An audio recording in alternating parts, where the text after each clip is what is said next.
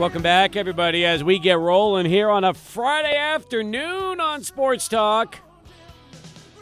He's Adrian Broadus, decked out in the coolest purple shirt I've ever seen in my entire life. I mean, this is this is styling, profiling. He's going with like a lavender look today, and uh, he's rocking it, folks. He's rocking the purple today here on Sports Talk. I appreciate it, Steve. I would rather switch shirts with you because I like that black 600 ESPN El Paso polo. That one's sweet. Unfortunately, you arrived after these were made. I think this polo shirt was made when we switched over to 600 ESPN El Paso about 12 years ago. So you're a little late on these but that doesn't mean we can't uh, figure out a way to uh, get you all decked out in a uh, black ESPN El Paso polo shirt. You, the Foss, and everybody else that wants these shirts and these gear. I think a lot of people want. I think some of our listeners would, would want some of these too. I'm just going to throw that out there. Uh, we've had had some um, questions about things like that. When do you have some swag, like stickers, like hats? I mean, we got the stickers here in our studios, but unfortunately, we need to get come up with more 600 ESPN El Paso swag for sure. Listen, here's the deal on the stickers. The stickers are like 11 years old. I mean, we those got are them, awesome, man. We got them made, I think, in like 2012 or something like that. Maybe they're 10 years old. I forget how old they are, but they're cool. They're window decals. They're awesome, and you can like put them on a computer. You can, I mean, they're they're perfectly clear, and then they got the 600 ESPN El Paso logo. I love them. They're so old we've got on the back an El Paso Rhino schedule from like the 2012 season, Adrian. That's so cool. I, am all in with those. Uh, I have one on my laptop. I love giving these out, and I think um, you know we, we need to still continue to hand out more of these uh, 600 ESPN El Paso stickers. I think another one, you know, when we're talking swag and things like that, I like the hats ideas. I like maybe long sleeve ideas. If we could do anything with uh, anything come, you know, like a quarter zip or anything like that, that would be just money. But Now- yeah, there's some good stuff that we could do. Now listen, we did the hats, you weren't here. We did the long sleeve polos, you weren't here. I mean, unfortunately for you, you, you just, you know, you arrived late on us. That's all. You, Yeah. you're you're a late arrival is the best way to put it. But you know, we'll see what we can come up with. Now, let me tell you what we used to do back in the days when uh, when Mondo and I were working together. We found some shirts, we bought them, we did them ourselves. That's what we did.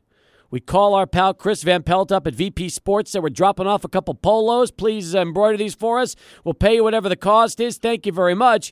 And that's what we ended up doing. So we've got shirts that nobody has because we went to Target one day, found a couple of cheap polos on the rack, bought them, kept them, logoed them, and then those are the shirts we're still wearing today. Okay, I, I like that, Steve. I think that uh, I got to do some shopping this weekend. I might go for a little higher quality price. Uh, you know, oh, shirts. you're taking shots at no, Target. I- hey, no, no, no, Listen. nothing against Target. I'm wearing Target pants right now. I love Target. Just give me some, give, give me a swoosh on the side. Give me a it Nike was a swoosh. champion shirt. That's fine. Champion's I'm quality stuff. I'm good with that. I'm just saying, give me a Nike swoosh on Oh, mine. you snob, you. You absolute snob. That is disgusting. Gotta do it right. Gotta Give do it me right. a Nike swoosh. Oh, I'm gonna be I'm gonna throw up. All right, that's how we're gonna start the show today. I see how we're doing it here on a Friday. That's fine. That is fine. Um it- it- listen, I own two 600 ESPN El Paso Nike shirts, and we bought them both in the El Paso Chihuahuas Pro Shop because Kevin found a budget for it in his uh, in his marketing budget, and we were able to get those years ago. Wow, we got a marketing budget? Also, before you arrived, I'm telling you, you missed out on everything. You really did. Like we did all the things you wanted to do. We did, and you weren't here. You could have the coolest collection of 600 ESPN El Paso swag if you were just 10 years older. It's no, too bad. if I was like 30 years older, Steve, I'd have the best Oh, selection because wait, wait, wait, God, hold on. I'm going to be sick. Well, let me just say this because sometimes I'll go on the other side of the building and people are wearing like KROD sweatshirts that just look so fly. Like I'm like, where where these uh, come from? I need a KROD throwback vintage sweatshirt that I could just wear to the gym or something like that. I think years ago I took my 600. Uh, it, this wasn't even ESPN El Paso. We weren't even ESPN then. We were just news talk, news radio. I think I took my KROD 600 black and red bowling shirt and and sold it at a garage sale, and that thing was like the cla- it was a classic black and red 600 bowling shirt that you would wear if you were going if you were going in a league. Nice. I'm I'm I'm in on doing some more of those, Steve. I'm I'm with that. Brad still has one. Um, and a couple of other people might have them. They're they're hard to find. Too. Those are those are like I said. You know, I, I forget if I it's it's mine was either either sold at a garage sale or given to Savers or Goodwill. But one of those three things. That's what we did with that shirt. My wife looked at it and said, "Serious?" I'm like, "What's wrong with this great shirt?" And uh, yeah, it ended up on the chopping block. Yeah, so, you it know? didn't make the cut. No, it didn't. But anyway, go find an all black Nike polo. We'll get it taken care of. And then you could be the only one in El Paso rocking the 600 ESPN El Paso Nike polo shirt. How's I'm that? in. That sounds great. I'm all in. Thank you. Happy to hear that. Uh, today on the program, the Jones brothers are going to join us. Not the Jonas brothers, the Jones brothers. Aaron and Alvin will be with us, and we will talk to them via Zoom coming up about an hour from now. And I'm excited about that. That's going to be a lot of fun. We're going to have a good time with that. Yeah, this has been a while since we've got a chance to speak with them, and they've got their charity softball game. That's their first ever one that they'll be doing with the ANA All the Way Foundation coming up at Southwest University Park next month. And they tease some interesting giveaway or like some bonus incentives for people who purchase tickets next week, uh, which I'm excited to talk with both of, uh, of the brothers about later on in the show. I am too. I am too. That's going to be good. So we'll have that conversation coming up uh, live at um, I believe five. So five o'clock, live at five with the Joneses. It's going to be nice. Anyway, that's coming up today on the show. Uh, we'll also recap last night's wild game between the Miners and the Rice Owls. You know, we were out last night at the Desert Institute of Sports Medicine. Huge turnout, by the way. Props to Dr. Alvarado and staff. Got to meet everybody from the team. That was great. Uh, love seeing some of my friends that that came by to say hi, like Dr. Mark Scott and everybody. It was so much fun. We had we had a blast out there, and um, you know, as we were leaving, the game was well on into the first half. So, Adrian, you probably caught the second half of action, and uh, what a crazy game! Miners up by twelve, tied at the half, fall down by eleven, and still come back and end up winning the game by two.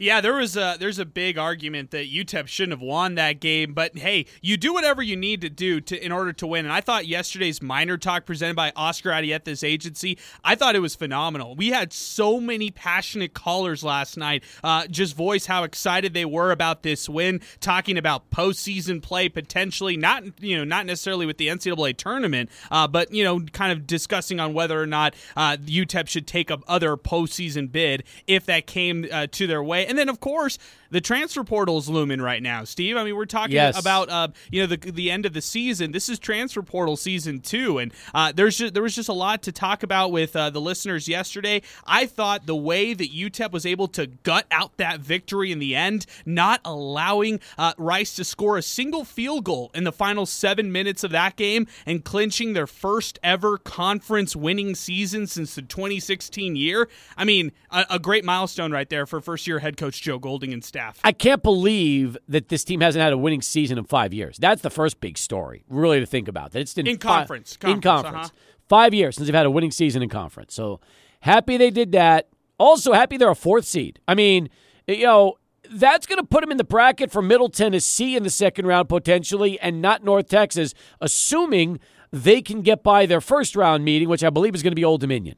Yeah, I feel like yeah. So first one will be Old Dominion. The winner of that one will likely take on Middle Tennessee in the second round, if that's going to be the case. Uh, and the Miners having a chance to take on the Monarchs, who they had to squeeze past uh, on the road uh, in Old Dominion earlier this year. I- am curious to see how this second matchup will be right here for the Miners. I think you do a couple things by playing the Monarchs. You one avoid mm-hmm. Charlotte. You didn't want to play Charlotte in my in my eyes, and two, uh, you have an opportunity to have an easier route you know, to go further in the tournament if you think that the Miners can have a chance to beat Middle Tennessee. So uh, I think those are two big things that the Miners uh, clinched yesterday with that fourth spot in the CUSA West Division. Absolutely. It's uh, it's a big one. And the way this season has gone, who knows what's going to happen next week? I mean, uh, they're not going to run the table, but I'll say this: I hope they they impress and they can. If they can somehow get to 20 wins, that'd be a huge accomplishment for this team in year one. Man, so that right now, as it looks, so they've got 17 wins under their belt. If they can somehow upset North Texas, that would be massive and Possible. give them so much momentum. And it is possible. I mean, North Texas,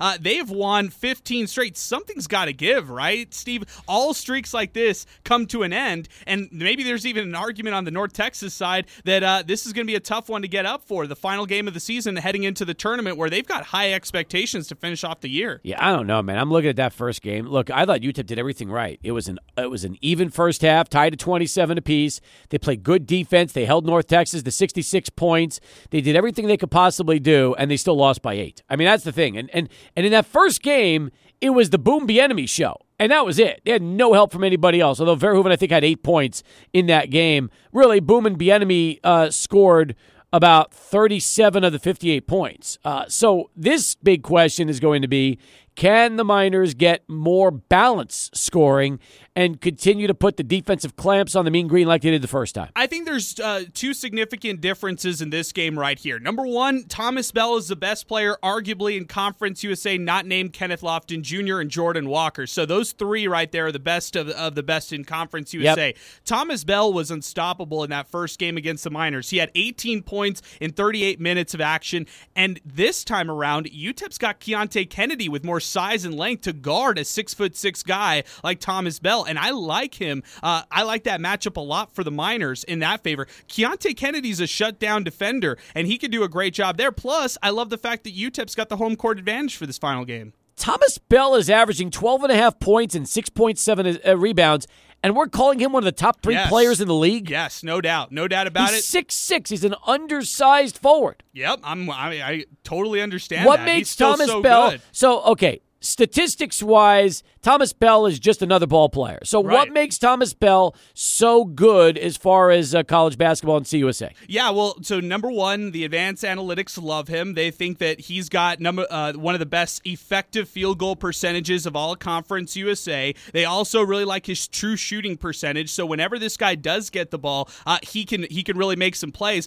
But on top of that, Steve, he's not known as their knockdown scorer. They don't have this the the scorer who's going to go off for twenty points a game because they have a lot of balance. Tons. They have guys who could score, uh, you know, ten points for all their, you know, all their starters can score ten points easily. He has one of the best assist rates in the country, and I'm talking about Thomas Bell, and, and uh, you know that's all per KenPom. So I, I'm just looking at those advanced stats when it comes to Thomas Bell, and I, that's why I'm calling him one of the best in Conference USA. What about that 6'10 sophomore from Brooklyn, Are you talking about uh, Tylor Perry, or No. are you talking about uh, Us Ousmane? Ousmane? Yeah, that guy is tough to stop. He really, he really uh, stuck it to UTEP the last time that they played. Uh, I look at guys like Tydus Verhoeven, and he's going to have to carry a big one in this in this game tomorrow. Now, the big thing with Tydus, can he, uh, you know, play better perimeter? Uh, you know, uh, excuse me, uh, interior defense. Last night, Max Fiedler had a great Mm-hmm. night against the Miners, so Tydus Verhoeven's going to need to adjust in order to stop Ousmane, who's uh, Well- really good rebounding player as well. Listen, Tydus got called on a phantom fifth foul last night. That should have been on Sibley, not on Tydus. Took him out of the game, and you know that was a big play. That was a big, big play in that ball game. So Tydus, Tydus did not uh, deserve to get called on that fifth foul, but it's the way it happened. By the way, uh, who gets uh, who gets to guard Bell? Probably going to be Hollins, right? That'd be a good little matchup. No, I still think it's Kennedy. He's got Do the really? size and length. Yeah, Okay, he can guard so- one through five. So So you and think I, Kennedy on Bell? yes, I Okay. like the Kennedy on Bell matchup tomorrow. Okay. We'll talk more about this in the moment. By the way, thank you, uh, Paul Marmolejo. He, if you had the under on uh, the UTEP discussion today, you're a winner. He said 10 minutes was the under. Uh, do you really think, first off, when have I ever gone 10 minutes or more after a UTEP game the night before? Like, what am I going to lead with, Paul? Baseball? Am I going to lead with Krzyzewski? Um, am I going to lead with the NBA and how bad the Lakers are? As it is, I gave you a break. All right? I led with embroidered polo shirts for five minutes before I got to the UTEP discussion. And that right there should have been on nobody's list. So, how about that? Start the show talking about a purple polo that Adrian's wearing. It morphs into gear for 600 ESPN El Paso and costs the first five minutes of the show, which should have been spent on UTEP. Yeah, well, I mean, what else were we going to talk Come about on, here? Paul. Come on. Come on, man. I'm, I'm, that's a generous 10 minute over under. I thought the over under would have been 10 seconds. In that case, I would have gone over. But 10 minutes? Seriously? After a UTEP game? There's only one left in the regular season tomorrow night or tomorrow afternoon at 1? Come on. You, you know better than that, Paul. All right. Good start to the show. Happy to have you with us for the ride. The Jones brothers will be with us at 5. But first, let's go to Charlie 1 and kick it off right with this traffic update. Back here on Sports Talk. Get ready. Ah, there it is. Little heart for you. Classic heart. Remember when Straight On first came out? I was a kid, probably 79, 78. Used to play it on the queue. Back in those days, we had vinyl, turn in before CDs and tapes became popular. They had tapes. We just played them on, on vinyl. And this was one of the popular songs back in those days. Brings me back memories, Adrian. I, I feel like I'm feel like I'm uh, you know a kid again listening to some of these old classics. It's good. It's what it's all about. Yeah, I like I like some heart in our rotation for sure, Steve. I'm all about this. I'm all about vinyls as well. So uh, good good stuff. The Wilson sisters, Ann and Nancy Wilson, getting us back here on the program. 22 past the hour. 880-5763. That is our telephone number as we continue here on the program. Hey, by the way, Buster Olney with a rare tweet saying that uh, uh, sources on both sides of the CBA talks that they're hopeful that a renewed discussion of the 14-team playoff field could be a potential breakthrough.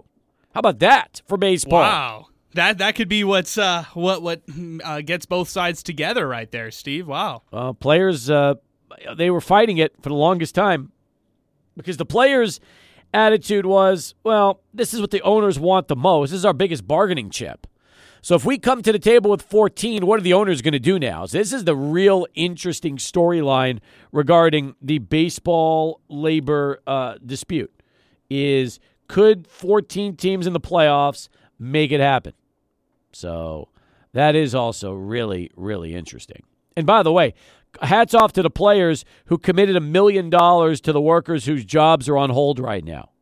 I really like that, Steve. I love the fact that they're taking a proactive measure right there and ensuring these people who work day to day jobs in uh, Major League Baseball organizations will get paid. I mean, that mu- you, we talk about the uncertainty for the players and the owners right now, but what about the people behind the scenes uh, doing all the work? And I'm so happy that they uh, that are doing this for the, those workers. Exactly, exactly. So I'm with you on that one.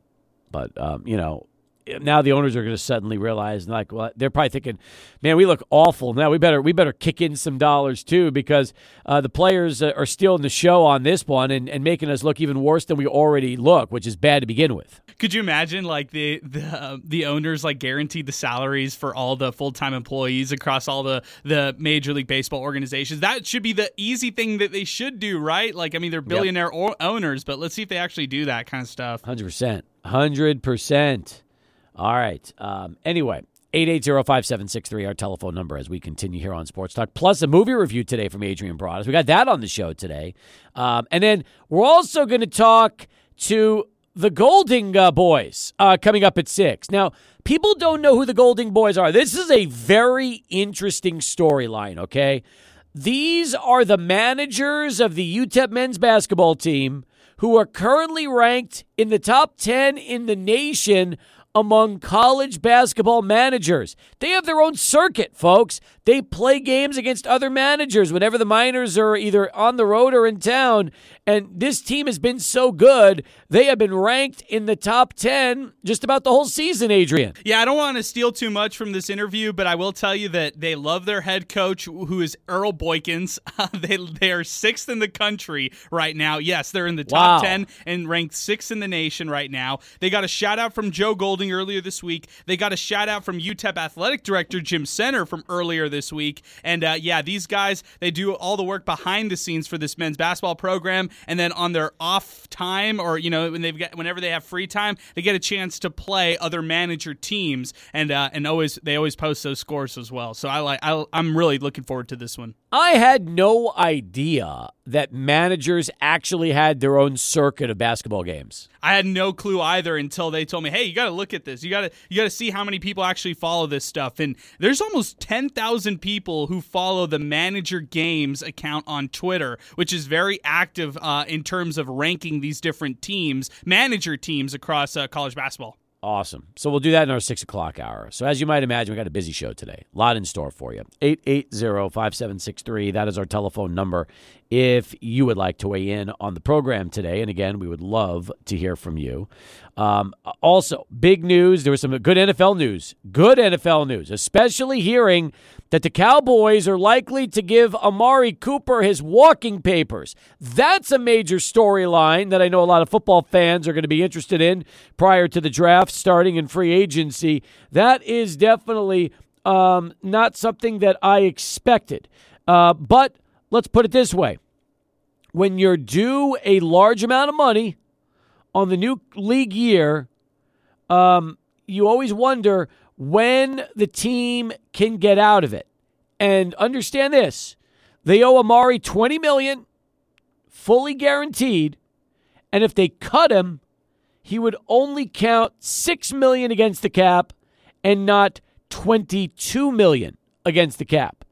And the Cowboys are projected to be more than 20 million over the cap.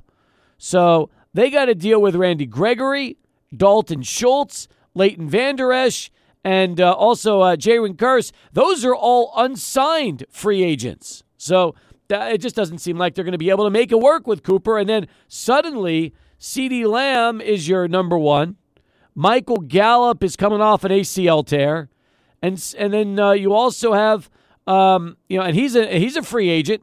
And also Cedric Wilson's a free agent. Cowboys are a mess. Yeah, they they probably want to keep their team intact, so they want to try to keep as many of these free, uh, you know, soon to be free agents signed with the Cowboys on the lowest deal they possibly can. But that's that's the issue right there, and having somebody like Amari Cooper now he's going to be missed. Let's yes, let's just say that right there. I mean, for people who want to say, oh, you know, it's not going to be the biggest loss there. No, I don't buy that one bit because Amari Cooper was your clutch uh, receiver whenever you needed it. Uh, CeeDee Lamb is kind of your uh, boomer bust kind of guy. Some games he would have um, a, a, highlight reel type of game. The another game he would have zero catches, and you know a, a lockdown corner would just shut him down for a single game. Yep. And that's when they need that secondary receiver like Amari Cooper. Now, can Cedric Wilson step into that role? Eh, I don't really know. I don't. I don't think he can. But this might mean that the Cowboys look toward getting a, a weapon, uh, you know, coming out of the offense in the first round of the NFL draft. Who knows? Well, they're working on that Gallup deal, so that is apparently an extension. Yeah, but they're still they're looking to re-sign him.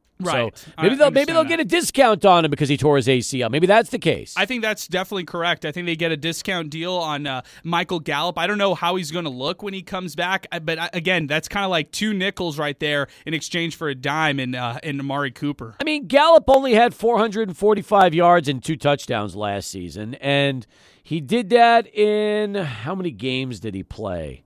I think he played close to a full season. So when you really think about that, I mean, they should get him for uh, for a, he should be a, a very inexpensive uh, signing. Yeah, maybe there's a, a, free agent out there who'd be willing to take a a pay cut to join Dak Prescott and the Dallas Cowboys. It's it's kind of weird to say that, but maybe they could at least get some kind of quality receiver out of the free agent period and get somebody to uh, to come to Dallas like that. Nine games for Gallup last year, 445 yards and two touchdowns. He did have over 1,100 yards two years before that, so you know he was productive, and he had 843 yards in 2020 during COVID, so he can play. The question is, will ever, will he be completely back 100% from the ACL? Michael Gallup is fine. He's a fine receiver, but he's not Amari Cooper, who's, uh, I would say, you know, upward of some of the best receivers. I, I wouldn't call him a top 10 receiver necessarily by any means, but I, I would say that uh, he's very reliable. He's clutch. He has great hands. Uh, he is, has extremely good route running skills.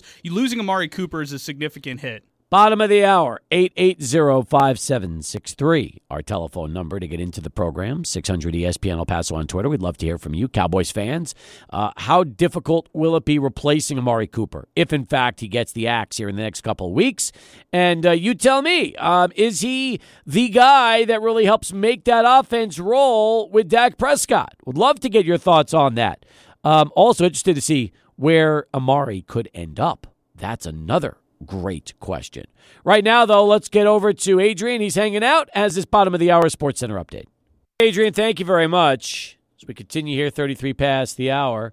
Um, and again, Cowboy fans would love to get your thoughts on the Amari Cooper story. That is really interesting. Also, speaking of Cowboys, former Cowboy receiver Cole Beasley has been given permission by the Bills to seek a trade out of Buffalo. That's also a pretty fascinating storyline. It is. I'm curious to know who's uh, who's in the market for a slot receiver like him. I think the the best model is you look at his numbers from two years ago and just see how productive he was. I mean, he was still uh, he's still a very productive receiver. The the biggest questions you have is the durability with Cole Beasley. Uh, but I look at Hunter Renfrow and how he had a, a pretty solid season with the the uh, Las Vegas Raiders. And if you want to emulate something like that, then maybe you go after Cole Beasley. It's just a lot of money right there. It is, but then again, if you're Buffalo, it makes a lot of sense.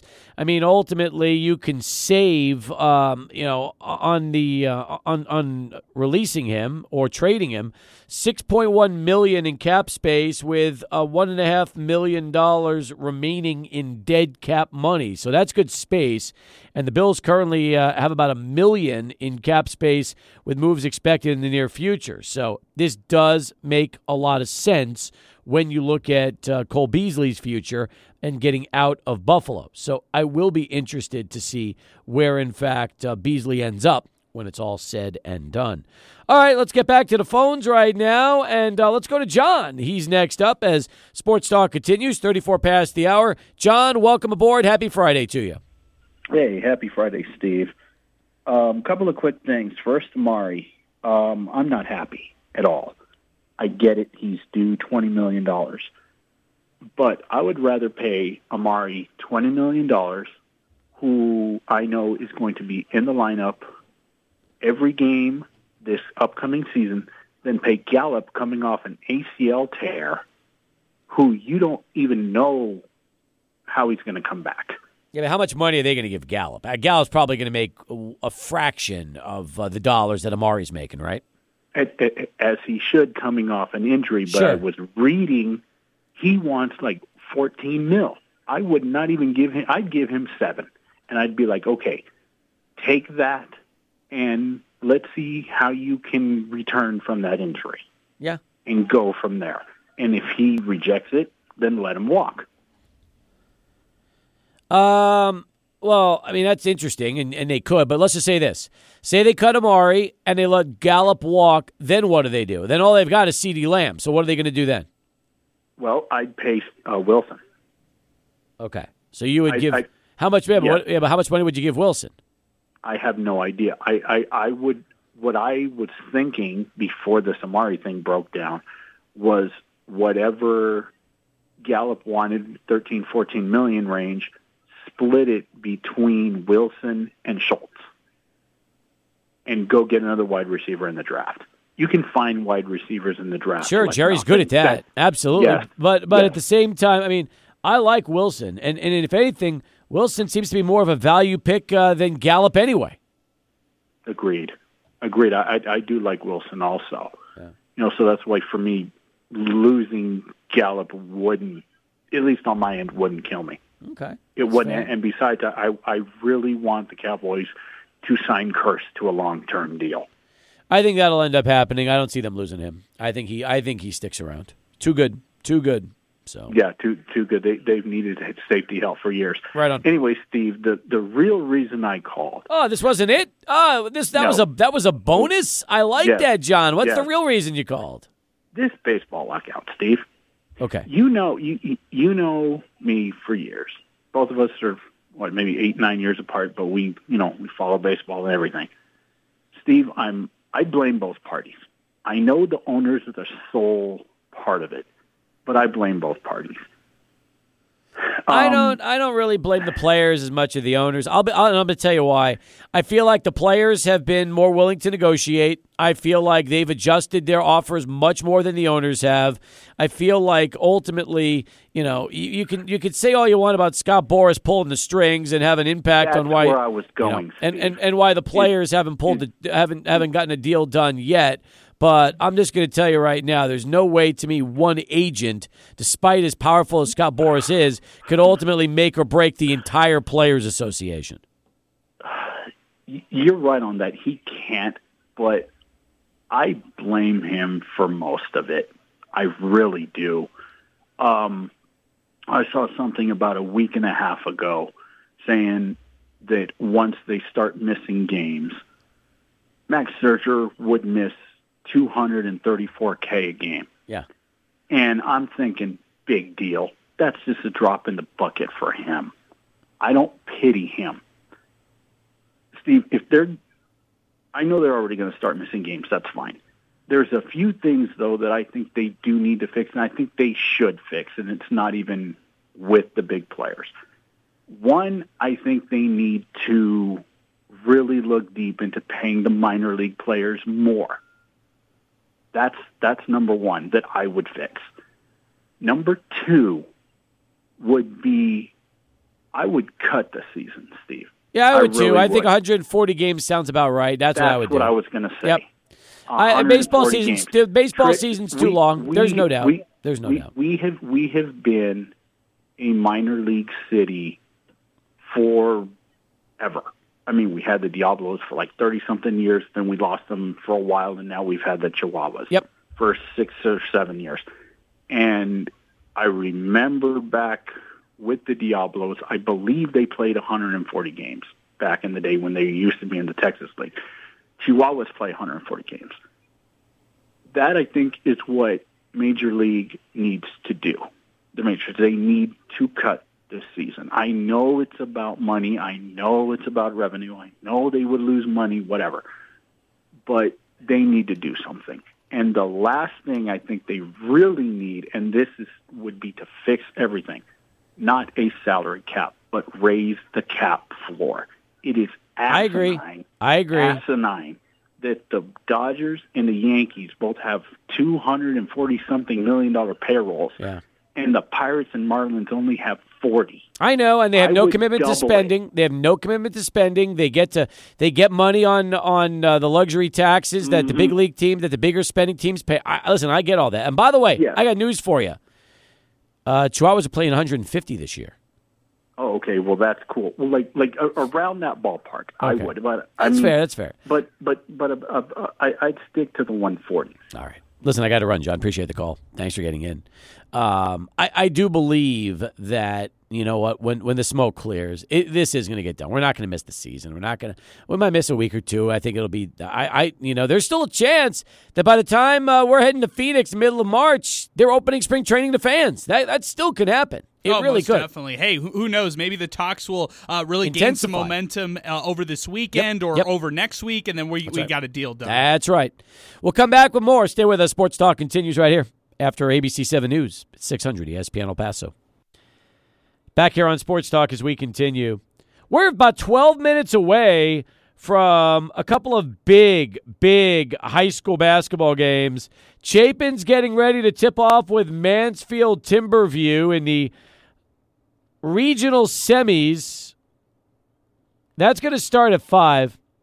If they win, they get Amarillo next because Amarillo uh, was able to beat Mansfield 72 65 today in the first game. And that game is going to be tomorrow at 1.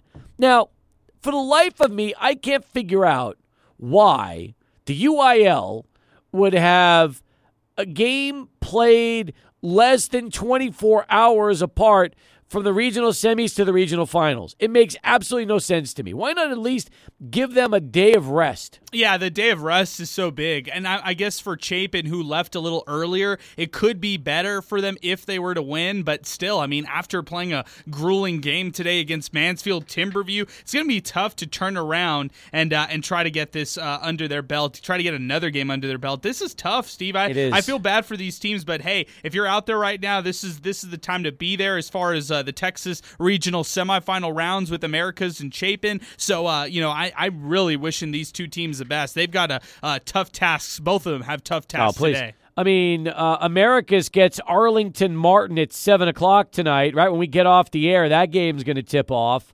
And then they've got to play again tomorrow, and I believe that's going to be at noon. So that's even worse. You got to go from 7 o'clock tonight to noon tomorrow. That's that's a 15 that's a 16 hour turnaround. That's brutal. It is brutal, and the, the uh, opponent that they would uh, ha- potentially have to play is even more brutal. I mean, you're talking about the winner of McKinney and North Crowley. Both teams have won over 30 games this year. I mean, those teams are very, very quality opponents. I believe they're both in the top 15 of the Texas Association of uh, uh Basketball Coaches uh, poll. Maybe, yeah, that, that is really interesting. Hey, by the way, what do the numbers mean? Like W1, R8? What is that? Uh, what what are you looking at right now? I'm not I'm not sure what you're looking at. I'm looking at MaxPreps when they have these like these little like right right uh, next to the team. So like America says W one, Martin is R eight. I have no clue. I'm no no clue on that. I'm just trying to figure out if that's the way the seeds are or something like that. Probably not. I mean, I, I doubt Martin's an eight seed. Arlington Martin's a powerhouse. Yeah, they really are. I don't know if it's a regional thing. I don't know. I'm not too sure at all about that one. Okay, that's fine. I just, I mean, now that MaxPreps runs the show, you just kind of wonder what that's going to be like. But I, I mean, wish them both the best of luck, and obviously we'll find out how Chapin's doing during sports talk.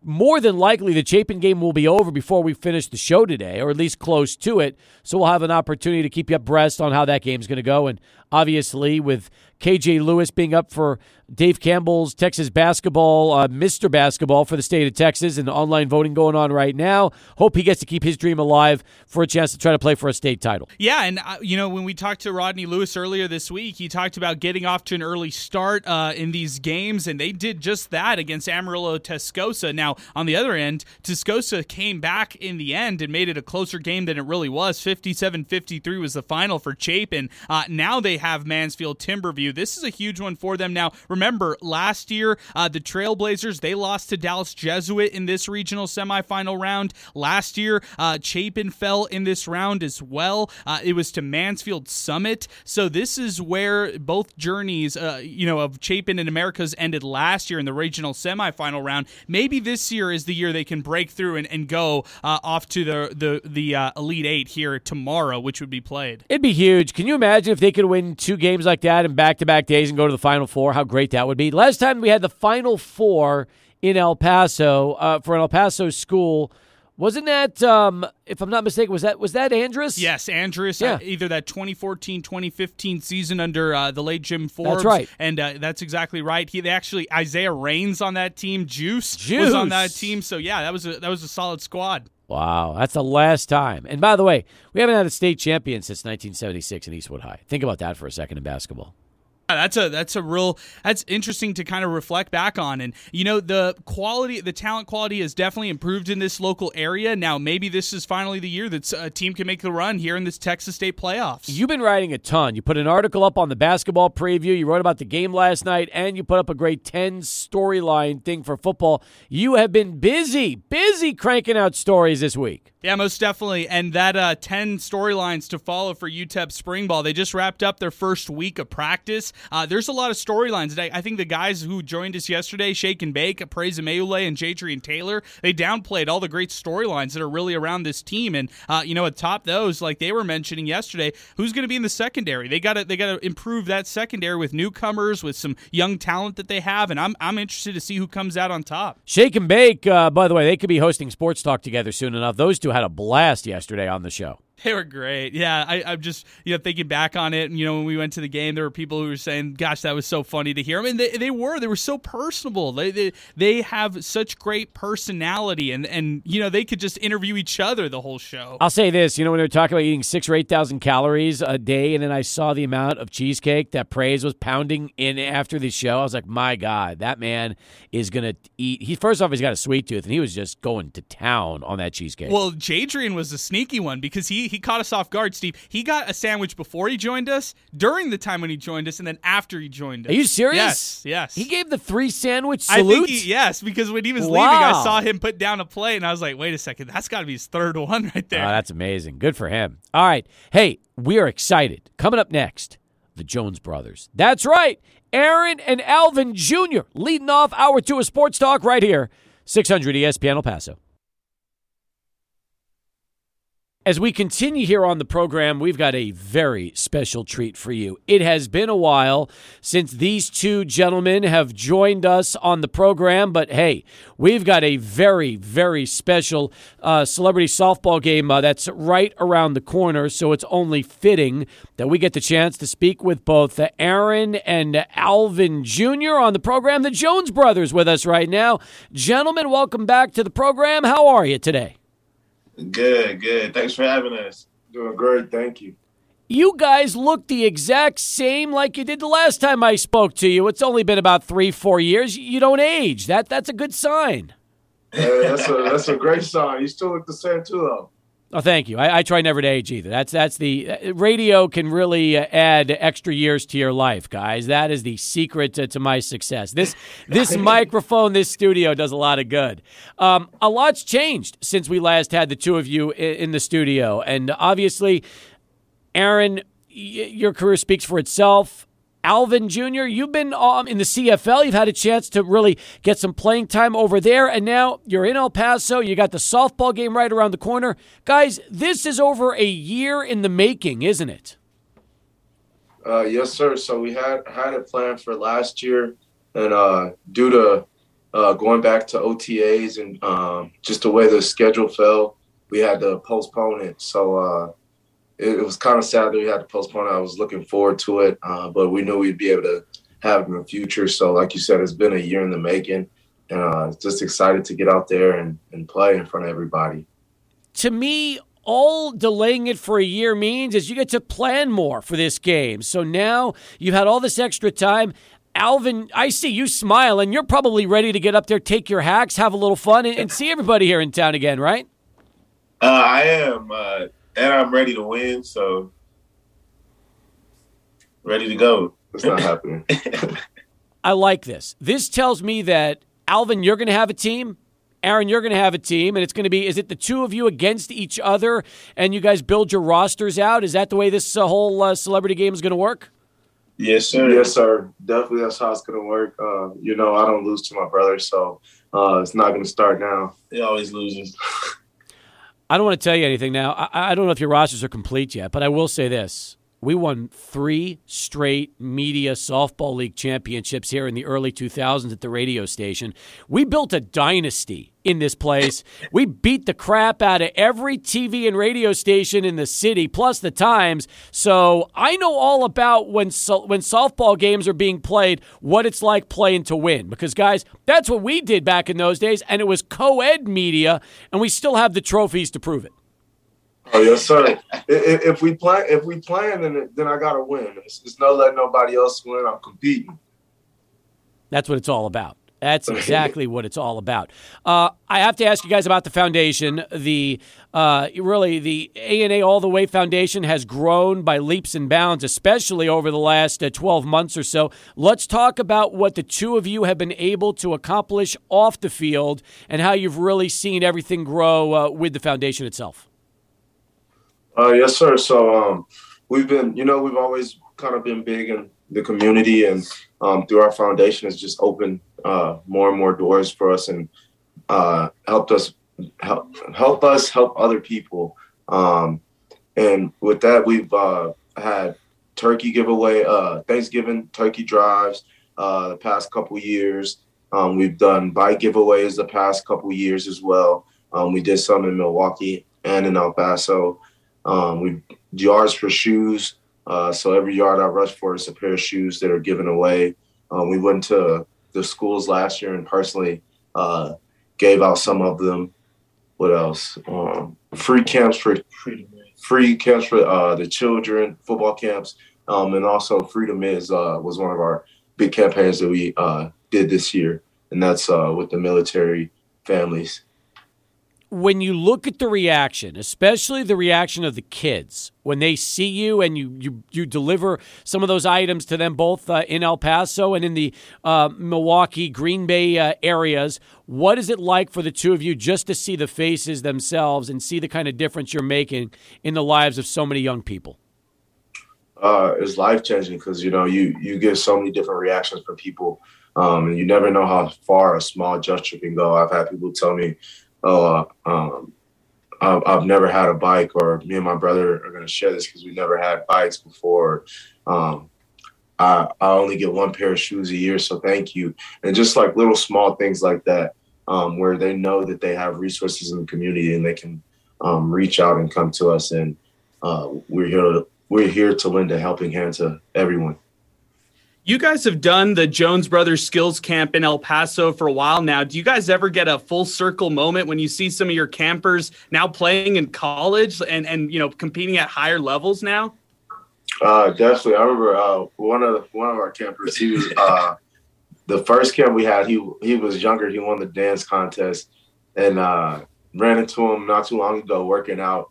And uh, I think he he's uh, he played at New Mexico State his first year, walked on and uh, so I was just like, wow, that's crazy. Like I remember when you were little. So it's pretty cool to see um, those guys continue to stick with it, continue to put in that hard work, and it, it pay off. What do you mean winning a dance contest? You actually during your camp gave a dance off for the youngsters. Is is that true? We have a dance off to finish the camp every year. Winner gets a prize, maybe signed helmet, maybe uh, what pictures, all types of stuff. But anybody can anybody can get in there, and then the, the fans, I love that fan, the little campers, they vote on the winner. Oh, that sounds amazing. And uh, do they get to do they get to choose their own music, uh, or do do you guys play music and they just got to get up there and improvise a dance routine based on the music? How does it work? Uh, it'll it'll kind of start off. You play whatever. Um, the DJ's playing whatever, and then as it gets down to the finals, we let them kind of choose what song they want to dance to. Oh, I like this. This is fun. And this has become a tradition. So we're gonna so when the camp comes back, we'll see the dance off at the end of the camp, right? Yes, sir. That and the fastest man. All right, It's good. Have we had we had some pretty good have we had some pretty good speedsters attend this camp? Oh yes, sir. Definitely yes, sir. some good speedsters. uh, uh, it was it was some close ones. I had to call a, a couple of them ties. So uh, definitely some speedsters out there. Aaron and Alvin Jones with us uh, here on Sports Talk uh, as we continue uh, with more of the program. Again, a celebrity softball game is right around the corner. You can buy your tickets online. And by the way, if you get them starting March the 7th, there is a very, very cool offer that's going to be available. In fact, I want to talk about this right now because I know our listeners are probably wondering what can they, uh, you know, when they go to this uh, softball game, what will they have the opportunity to do? So if you buy a pair of tickets, between March the 7th and March the 13th, you are going to receive an exclusive Aaron Jones trading card, or it could be a, an Alvin Jones trading card. Now, I, I know the game tickets are digital, guys, but the trading cards are going to be mailed out to purchasers before the game. Now, this is very cool. I was just told about this trading card set. Um, you know how popular trading cards are. Uh, talk a little bit about what's going to be happening in terms of the, the very special Aaron and Alvin Jones card set. Uh, definitely. So, you know, all most cards are with like Panini, Leaf, uh, depending on the company, but these are our own cards. And uh, they're, these are the only way that you can get them. Um, they're I think I don't know how, exactly how many uh, are going to be made, but they'll probably be number one through whatever, and uh, it's the only only way to get it. So, how's the um, how's the cereal going? Do we still have? Uh, is the cereal still going strong? Uh, so we, the cereal stopped being sold. We we did very well on the cereal. Um, I think I'm gonna have to run it back for a part two of the cereal. Absolutely. Um, improvise go back to the drawing board and make them better. But uh, no, I definitely it was definitely like surreal to uh, have my own cereal. Uh, grow up, I grew up looking at like athletes on the Wheaties boxes, and I was like, I want my own cereal. So to have it and then to walk into stores and see it being sold is surreal. I ate that cereal. And I'm going to tell you something. I don't eat every cereal. I had to try it out. I wanted to see it. I liked it. It was good. It was good. Now, here's the cool thing about your cereal it was good without milk. It was good with milk. Now, not every cereal's like that, guys. You realize that. Sometimes you you know your cereal is only good when you have enough milk in there, or maybe it's better dry. Yours had the dual ability of being good with or without milk. That's a very important part of a good breakfast cereal. It has to fit my my own feel style. You know, I'm a feel like I'm a dual threat, so you know, you got to keep the cereal dual threat. I like to, like you said, sometimes uh, you can't always be able to pour it on. You got to get the cereal and eat it while you're driving in the car, the dry cereal. So you got to be able to uh, switch it up and do both. Was it difficult picking the perfect uh, the perfect style, what you wanted? Because I can imagine from the testing process, you probably had to go through a lot of different uh, trials before you came up with the finished product, right? Uh, I kind of I had it narrowed down from the beginning, like kind of what two like kind of types I wanted to do uh, based off of like cinnamon toast crunch and fruity pebbles. Those are my two favorite cereals. So um, something based off of one of those two, but the touchdown squares made too much sense. Alvin, what'd you grow up eating as a kid? What'd you like the best? Cinnamon Toast Crunch. Ah, so so good. So when you picked cinnamon toast crunch, it was the it was the perfect cereal for the two of you. So it made it made a lot of sense.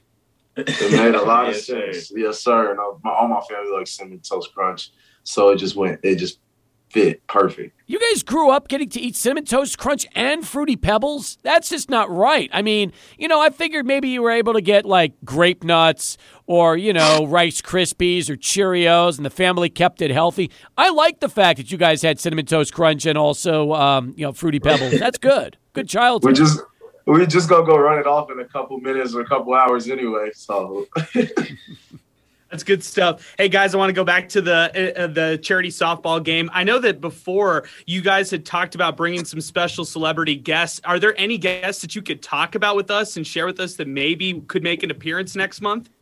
Uh, so we're not releasing the roster until uh, the 9th, but we do have some uh, guys who some I don't know if you remember from last year, but I, I threw a couple names out there, so we got a couple of those guys. But um, but we do look to bring in some more uh, big names and make this thing a lot of fun and uh, make it an experience for the fans as well. when you say the 9th, are we talking the 9th of March or the 9th of April? The 9th of March.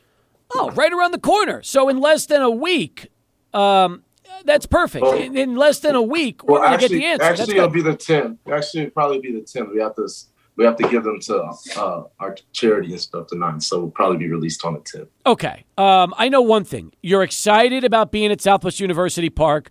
I've seen uh, Aaron's power. He definitely has home run power. That is for sure. Um, Alvin, just out of curiosity, and there he is. He's flexing his. He's he's showing us what he can do. Uh, Alvin, when it comes to you know your softball ability, how would you compare it to your brother? Um, you know, I would compare myself to like Barry Bonds or Wow. Before, before hang on. Barry Bonds before the cream and the clear, or Barry Bonds after the cream and the clear? no, I'm Barry Barry Bonds full blown steroids out there. Oh, that's phenomenal. that means that means you're going to be hitting. You're going to be hitting balls over the wall and into the street. Is what you're telling me. You're going to be hitting moonshots. That, that's exactly what he just said. Oh, that's good. Aaron, what about what about you? All right, so Alvin is Barry Bonds peak steroid era. What about yourself?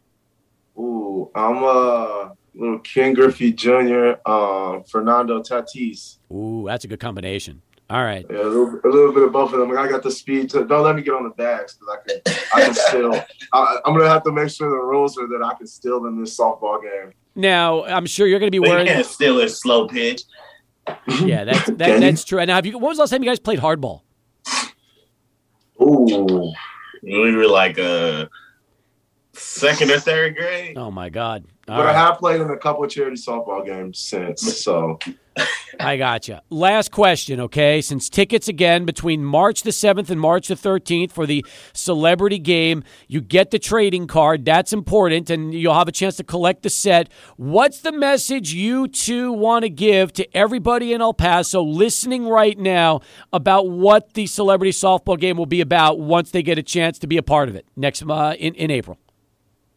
uh, the charity softball game is just a way to um, support the charity, you know, and our charity we're, we're giving back to to our community, which is El Paso and in uh, the Wisconsin area as well. Um, help helping us do that, and uh, it's going to be fun. We're bringing out some celebrities, some athletes, um, get a chance to meet them, uh, and just a gr- great environment, great time, and um, just uh, thanking you guys for your your support um, for always.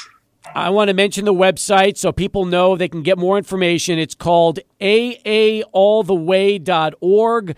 That is aaalltheway.org. You will see the A&A charity softball game on the top of the website. So go visit aaalltheway.org. Get your tickets to the charity softball game because it's going to be here around the corner, folks, happening at Southwest University Park Tuesday, April the 19th. We're looking forward to being a part of it with you guys. Great to see you both. And uh, thanks so much for spending some time with us uh, here on Sports Talk today. Yes, sir. Yes, sir. Thank you for having us. Thank you. Good to see you. You as well. From Aaron and Alvin Jones, right back to more of your phone calls. Stay with us. Charlie One is back with traffic right here on 600 ESPN El Paso. Back here on Sports Talk as we continue. Thanks to Aaron. Thanks to Alvin Jr. Appreciate the A&A All the Way Foundation giving us an opportunity to hook up with them again. Looking forward to the softball game next month. It's going to be a lot of fun, Adrian. A lot of fun for us. Yeah, I'm thrilled to hear what kind of guests they're going to be bringing, Steve, because they could they wouldn't give it to us. Mm. No, they wouldn't. when we asked, but uh, it's okay. We'll hear it soon enough. They said March 9th, so hey, we'll we'll hear soon enough about some of the celebrity guests that are going to be coming and joining this. They didn't even um, tell it to us off the record. I know, I know, Like, that's crazy. You know, most of the time, hey, if you can't do it on the air and you can at least, you know, kind of drop it to us off the air, that's kind of cool. But we didn't get that this time around. It's uh, it was very difficult, very difficult. Maybe they're trying to, right now to solidify all the names that they can get, and there were some great names that they had under their belt. And remember, um, some some current Green Bay Packers like uh, Allen Lazard was in the mix. Uh, even some former NFL players like Vince Young uh, were added to their previous plans to do the charity softball game. But I love this. I love the fact that they're bringing in celebrity guests. Uh, they've uh, often had former UTEP players join in as well. So I wouldn't be surprised to see guys like Nik Needham, Will Hernandez, Roy Robertson Harris, other former Miners who are currently in the NFL uh, participate in this event as well. Oh, it's going to be great. It's going to be great. So, um, listen, you know, more than anything, it's fun for the fans. They're going to love it, and it's going to be good for them, uh, for Aaron and Alvin to come out and everybody just have a good time. I say, you know what? I'm all about just having fun at the ballpark. That's what I want. I just want a day. uh, You know, last time I was at a park for a softball game, we got into a fist fight with Channel 7 and it made the news. So, for all the wrong reasons, like, we don't want that. We want to see it just let everybody have a little fun and not have to worry about uh, any kind of craziness. Yeah, and I love the fact that this one has a home run derby. It's Yes. got the game afterward. They've got a silent auction. They've got raffles going on throughout the, the event. So it's going to be a lot of fun. And if you think I haven't uh, forgotten about that incident with Channel 7, I'll never forget. Uh, never. it should have like a shirt that shows us all uh, after the game, all the pushing and shoving with like a caption that says never forget. That's me. I will never forget that. So, Good stuff. Good stuff. I, I love the fact that we get to hash out these stories. yeah, exactly. And don't you love the fact that it still bothers me all these years later? Yeah. I'm still as mad today as I was the day it happened. Yeah. Really am. You know?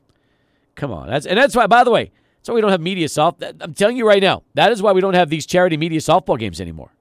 you. That's all the fights that went on previously. Yes. Yes. For stupidity. Like a co ed tournament. This wasn't a men's tournament. Even if it was a men's tournament, all right, that would that would be fine. I've played in that before, and that's never been a big deal. But co-ed, co-ed media league, and and we have inc- we have an incident. Are you kidding? So anyway, I was uh, I'm still mad about that all these years later. And there are TV partners. How do you do that to your TV partner, Seven? How do you uh, to your radio partner? How do you do that? So I still don't understand it. When Lovell comes in before he uh, announces it, you know, like like his retirement show, when he basically reflects on his career, I'm going to ask him and say, "You have any regrets?" Like the softball game with the with the incident that happened involving us and and seven, and see what he says. He Maybe he'll even- say no regrets. He wasn't even there. He wasn't there for that one. They aired it on the news that night. It was actually on the local news. I'm glad they did. That's good stuff. That's that's great. That's great television there. And they had to bleep out some of the stuff that was being said afterwards. It was crazy. It was like Anchorman, Adrian. Stuff. I love that movie. Yeah. So it was. It was the same kind of thing, except it was like Anchorman on a softball field. It's the way it was. Okay. All So, right. It was ridiculous. Anyway, Uh, 880-5763, our telephone number, uh, as we continue here at 27 past the hour. Hey, uh, let's check in right now with uh, Chapin and uh, their game and uh, find out exactly uh, what is happening because this is a huge one for them. And obviously, if Chapin wins, they advance to the regional finals. This is a big deal, a big, big deal. And right now, it seems like after one quarter of play, Mansfield has the big edge. And 10 point lead, 19 to 9, that is not good. And an 11 nothing run by Timberview started off this ball game. 11 nothing. So that is rough. Hopefully, Chapin can bounce back against Mansfield Timberview throughout the rest of this game. Oh, and another thing. Very, very uh, big thank you goes out to Marcus Vick, who messaged us on the app. Here's the way it works a W means the top seed from a district, an R means the runner up from a district. Ah, okay. So if so if let's just say Chapin is W1, that means they're the winner of District 1. If Mansfield Timberview is R8, they're runner up from District 8. That's how it goes. So, hey, Makes a lot of Marcus, sense. I appreciate that, man. Thank you. And uh, that is important. And apparently, according to Marcus, uh, Timberview tied for the district title, but they were somehow seeded second from their district. Well, that actually works out for uh, the the Huskies in this manner because Mansfield Summit is such a tough team. They're the ones who knocked out uh, Chapin last year, so this year uh, having a chance to take on Timberview. I know they're trailing in this one, but uh, Yeah. a- at least it's a I guess more of a formidable opponent for uh, Chapin to try to win. Before we get to the phone calls, this message came in from San Fran Sam on our uh, mobile app powered by United Bank. Sammy goes, As a veteran who stayed in El Paso upon retirement from the Army back in 2004, I've always been proud to claim the city as my home. But my pride in the city and the region and the military went to another level while following the accomplishments and class of the Jones family and their remarkable twin sons, wishing them continued success with their careers, their families, and their involvement in this borderland community. Well said, as always, from San Fran Sam who messages us in uh, on uh, our mobile app powered by United Bank as we continue here on Sports Talk. All right, we are approaching the bottom of the hour. I know we've got a caller on the line as well. I want to take care of everybody, and that means, yes, I want to take care of the phones because that's important. And uh, we're going to do that uh, coming up right after. Oh, we got Kevin on? That's right. Get out of here. Lovell's calling the, the show after hearing about that. He's not even going to wait until Mar until May. He's going to get in on that now. Good. I can't wait to hear from Kevin Lovell, general manager of KVIA, our television partners, about that incident, that fight, the infamous fight years ago, which was crazy. I was in the middle of it. So we'll talk about that right after Adrian in this bottom of the hour Sports Center update. Adrian, thank you very much. 32 past the hour. So again, the uh, the basketball game is a big one we're following. Neff Poppy letting us know it's now 27-14. Timberview leading Chapin, so we'll keep an eye on that one as well. All right. In the meantime, as promised, here he is, uh, the one and only Channel 7 KVIA general manager Kevin Lovell calling in uh, and, and going to at least share some of his thoughts on what was without a doubt the how can I put this? The one thing that's happened over the years that I will that, that still bothers me to this day. The fight at the charity media softball game that we did at Cohen Stadium. And Kevin wasn't even there to be a part of it. Otherwise, he would have been a peacemaker. He would have tried to separate the parties. But instead, Kevin, thanks for calling in as we reflect on, um, on in, in honor of the Jones Brothers softball game, one of the craziest uh, softball games I've ever been a part of. Yes. Now, Steve, you know, I like to be prepared, and and I need to do my research, and I always have. But in this Yes. case, I am not prepared. I have All right. not done my research. I remember a fight at, the, at Cohen Stadium. I remember it was very bitter. I know Yes. that I was not present. Let me let I me let me. remember. Okay, here's you the. must have been there. I was there. I, I, I'm only calling to defend the honor and integrity of the ABC7 team and players and staff. I'm sure they were above board. I'm sure that they were totally blameless. Oh. No fault whatsoever for the KVIA team. Right. Whoever we were playing, whether it be Yeah. K, TSM, Carity, whatever, No. I'm sure that we were lily white and pure and angelic. Now let me give you some background. Let me give you some background. Here we go. Um, we won three championships in a row in the Media Softball Co-ed League years before this, okay? And Channel 7 was a part of that, and they were playing, and they were never happy with us. They were there was a lot of, you know, we, we dominated the league. We had a run. We were like the Yankees. We couldn't lose, okay? We put together a team of just dominant uh, dominant athletes in that media league. Ringers, you probably brought outsiders in. Anyway, Yeah, we did. Like, if you want to call Lou Romano a ringer, fine. And Lou was already, you know, he was already past his prime in those years. So, you know, Okay. his All right. prime years was winning championships with KVIA back in the uh, early '90s. But you know, Right. this was this was what ten years later. My dad played on our softball team. If you want to call my dad a ringer, uh, you can. But anyway, Kevin, uh, I digress. So we play in this tournament game. It's a co-ed. It's, it's for charity. It was the whole idea was just to have fun, right? We're at Cohen State. We're having a good time. Now, here's where it got ugly. Okay my general sales manager's daughter, who was in town from college on a tennis scholarship, was playing second base for us, and one of your guys slid in spikes high trying to take her out of a double play. That's where it mm. started. And she Oh. and she took her glove and hit the guy in the head and said, "What are you doing?" And that kind of started the dust up. And he goes, "Hey, we're just playing softball." We're like, "What? This is this is charity media co-ed." So that's where it started. Okay. Who We're- was it? Is he still a KVI employee? Nah, it was Kenny Molestina. But anyway, um, Oh, okay. but anyway, All back right, back right. to what back to what back to this. So it gets better. Okay, it gets better. We're getting destroyed. We're getting beat by like I don't know 10, 12 runs, right? And in the last inning, I hit a ball, and there was a play at the plate, and because it's co-ed and your catcher was a female, I mm. went in standing up. I was not going to try to slide and score and take out somebody when we're getting beat by 15 runs in a meaningless charity softball game. So I sc- I come in standing up, the throw comes in, I beat the throw by a second.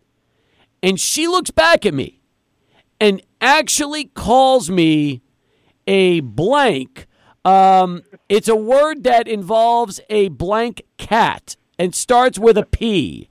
So I think you probably know what the word is. Yes, yes, she yes. called me that for not sliding and trying to take her out.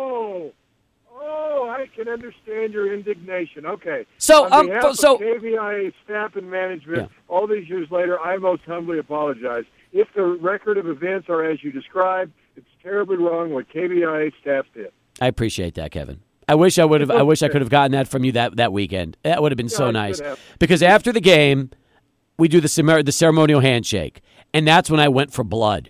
And I started and I started yelling at the guys like, "What are you doing?" And next thing you know, it turned into like a like a like a slugfest. It was crazy. Like we, we had to break it up. There were no you know fists were pushes were punches were thrown. Nothing landed, but it was bad. And it was recorded. And on the news that night, you guys aired it. Yes. And and I was like, I remember that. Oh my goodness, Kevin! It was crazy. And that's why we've never, we've yeah. never, we've never had any media softball tournaments since because of that. We're all probably afraid of what will happen if the if the local media gets involved again. Probably the wise thing to do. I'm telling you, a bunch of crybabies on our on sometimes two sides, but certainly uh, I, I trust and, and confident what you told me is true. And again, uh, I apologize. To you. I'll Thanks never for forget it. That, those details. Oh yeah, I remember now. It's coming back to me. I've played, I've Next played, I I've see Molestina, I, I Molestina's going to hear from me. Okay, uh, stay in contact with him. Where's uh, where is Kenny these days? Oh, he's a big time anchor in Dallas. Oh, is he? Tell him, uh, tell him I still haven't forgotten. I'm still as mad at him today as I was that day. So Oh. that's good. I'll, I'll, let him know. Please. him know. That'll Okay, be Steve. that'll be All great. right, Thanks. Kevin. All right, we'll see All you, right, Kevin. bye. Thank you, Kevin, for apologizing for an event that happened over 10 years ago that obviously is still very much ingrained in my brain now. Um, but that's what happens. That's when I think about uh, charity softball games. That's exactly what comes to mind all the time, Adrian. Yeah, I, I totally understand. Well, you got your apology, uh, Steve. There you go. Kevin Lovell calling in, class act, and uh, he apologizes here on the show uh, in front of all our listeners. Chris Banks 21 tweeted in, please tell me that Gary Warner, the original Ron Burgundy, was at the softball fight. Uh, no, he wasn't. Gary wasn't there. Estella wasn't there. Rick Cabrera was there, and he was instigating as well. He was another Shout out troublemaker. Rick. Shout out Rick. Yeah, Cabrera, if you're listening, I remember what you did. You you you weren't uh, helping matters out either. You were opening your big mouth and trying to talk smack too. So I, I remember that. I do. So anyway, that's just uh, a trip down memory lane. Really is. And uh, am I competitive? You better believe it. Am I going to take out a female catcher in a charity co-ed softball game down 15 runs? Of course not. I wouldn't take her out if it were if it was a tie game and it was the game-winning run. I wouldn't do that. It's charity for fun. Okay.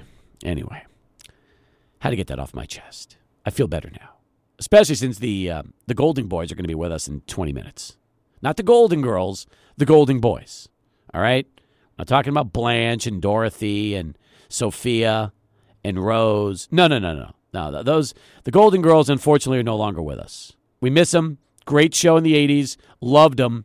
But this is the Golding Boys. This is the group of managers for the UTEP basketball team that right now is in the top 10 in the country. Adrian, I'm psyched about this interview in 20 minutes. Yeah, this is going to be a lot of fun. These uh, guys have been through uh, multiple coaches too uh, within the UTEP basketball program, so I, I'm sure that they've seen a lot of things during their time. And uh, most of these guys are older guys, so they they're probably going to be getting ready to graduate here uh, this upcoming spring. Uh, I'm with you. I can't wait for that interview. That's going to be fun. Hey, uh, this game is getting ugly, by the way. Chapin's down big, and KJ's in foul trouble. So this is really going to be an uphill fight for Chapin. Yeah, and same with Antoine Holmes. That's the other problem. He's in foul trouble as well. That's their two best players. Three fouls each. How are you going to stay in the game like that? Yeah, it's tough. It also means they're calling it very close. That's and that's that's going to be tough for Chapin. So we'll update you on that in a moment. Stay with us. Sports Talk continues. 600 ESPN El Paso. 48 past the hour as we continue. Well, apparently I've woken up everybody. Rick Cabrera's texting me now. Um, that's great. Also, tweets are coming in like crazy. Leandro Valenzuela, Steve, please tell me it was Stephanie Valle that referred to you as a Sopranos character. Oh no, no, no, it wasn't her. It was not anybody on air. No, I don't know who the catcher was. Never seen her before. Probably behind the scenes person. She played softball. I could tell you that. She was definitely built for softball. Tough, good hitter, athlete.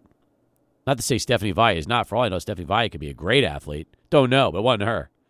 So I still don't know who that person was. That um, you know called me a wussy, but didn't use a W. Don't know who that was. Um, all I can tell you was, yeah, that was quite the uh, quite the day, quite the day at the field. Last time I've ever played in a charity softball game. Probably the last one I ever do. I don't know. I'm enjoying this sandlot baseball a lot more, Adrian. That's more fun for me right now. Yeah, it seems like joining those men's leagues are a lot of fun, Steve. It seems like those get as competitive as uh, as what we're talking Nah, about. Now. all they want to do is drink beer and play baseball. It's fun. See, that's good, good. time. That's the lax, good time. the lax kind of baseball. Very lax, extremely. The most laid back thing I've ever been a part of. Probably why I loved it so much. It was Nice. great. Nice. Just having a good, just having a good time. Yeah, those are the best. Those are the best when you could do. Absolutely. Hey, by the way, good news. Chapin closed off on an 8 0 run into the half. Thank you, Nev Poppy. Uh, and a three point shot by Bryson Goldsmith has them trailing by 10. Listen, that's doable. I'm going to tell you right now, you're down 36 26, but the key is going to be can the two best players on the Chapin team stay out of foul trouble and not pick up number four and five? Because if they get out, if they go out of the game, it's a to, it's they're you know that's going to be almost impossible for Chapin. Yeah, and Rodney Lewis uh, is flexing his depth on his current roster for the Chapin Huskies. So he's always talked about the depth that this team has and how they've built it. And so you're really getting to see it right now with both KJ Lewis and Antoine Holmes on the bench uh, as they have three fouls early on into this one. Now it's at the half. Now you're looking at the third quarter. Maybe you play KJ and Antoine Holmes a little bit more, but just tell them, hey, uh, you know, maybe you stagger the minutes. Maybe you have KJ play some and then switch him up with Antoine just so you can get some score- scoring relief from the two. That would be interesting. That would be interesting. Um. Anyway, uh, eight eight zero five seven six three. That is our telephone number. As we continue here on Sports Talk, Chris Banks, twenty one. I did not expect Ken Molestina to be the one instigating the fight. Uh, listen, he slid in spikes high, and and and nearly took out our second baseman, who was a college soft uh, tennis player and uh, just in to help us out. Our boss, one of our boss's daughters. All right? That was the deal. And he didn't have a problem with it. That was my biggest issue. He was wearing metal spikes. That's, you know, you're not, you're not playing with, when I say spikes high, it's like you're, you're going with uh, tennis shoes or rubber cleats. He had metal spikes on. That's crazy. Who does that? Anyway. And was it legit play? Yeah, if you're playing professional baseball and you're right now, you know, and trying to trying to make a hard breakup of a double play, sure. Not in a media softball game. Chris Banks did say, I thought maybe Paul Sakala or Louis Del Rio, haha, but now we got to know who the female catcher was. I don't remember who the female catcher was. I don't know. Couldn't tell you. Not an on air personality. But uh, yeah, that was pretty good. Thank you, Chris. Happy you enjoyed that. I bring up this story once or twice a year, but I think now that Kevin Lovell has finally apologized on behalf of Channel 7 after all these years, I think I'm done with it, Adrian. I think that is the last time you will ever hear me refer to the infamous KVIA, uh, you know, town square media brawl that took place at the, um, you know, at the at, at that charity softball game. We've heard it on the other side of the building too, so it's not just you, Steve. A lot of people talk about it still here in, in our building, so I, I understand most well, definitely. We have a lot of people that are still working here that were involved in that game. A lot, including my boss. So a couple of people. Yeah, he was he got involved. He wasn't even playing. I don't think at the time he got down and tried to break up the fight, which was pretty good. So yeah. Anyway, that is how we're going to wrap up our number two here on the program. By the way awards to give out. Last night on Miner Talk, presented by the Oscar Arieta Allstate Agency, we have a couple of awards. Let's start first, Adrian, with our Winsupply El Paso hot hand of the game. Who was that one? That was Keonte Kennedy. Scored nine points early on, was three for three, looked sharp, uh, and Jamal Bieniemy all passes from him. So he was uh, pretty much dishing it out to Keonte Kennedy. Uh, uh his only only his second game back since he was injured back in December. He played 32 minutes minutes of action. He had three steals on the defensive side, six of 11 from the floor, and led the team in scoring. Keonte Kennedy, our hot hand of the game, leading the the Miners with 16 points last night. Excellent. Listen, if you are looking right now as the weather starts to heat up for either a new Master Cool system or a new Champion heating and cooling system, there are a number of preferred dealers that Winsupply El Paso has who have been carefully selected for your needs. In fact, if you go to the Find a Dealer page at Winsupply ElPaso.com. You'll be able to click on the links, call them directly, tell them you heard about it on 600 ESPN El Paso, and they will get you taken care of. That's the Find a Dealer tab at WinSupplyElPaso.com. How about our player of the game brought to you by Keats Southwest? Yeah, this was a no-brainer for us. Jamal Bieniemy, who flirted with a triple-double, 12 points, 10 assists, and the way that he was a floor general last night, it made up for uh, the, whatever whatever people wanted to knock him for in that UAB game. I know he was uh, he didn't shoot as efficiently as Jamal Bieniemy usually does, but this one he was five of ten and also had six rebounds. So he could have easily had a triple double when it was all said and done. Played in almost every minute of this game.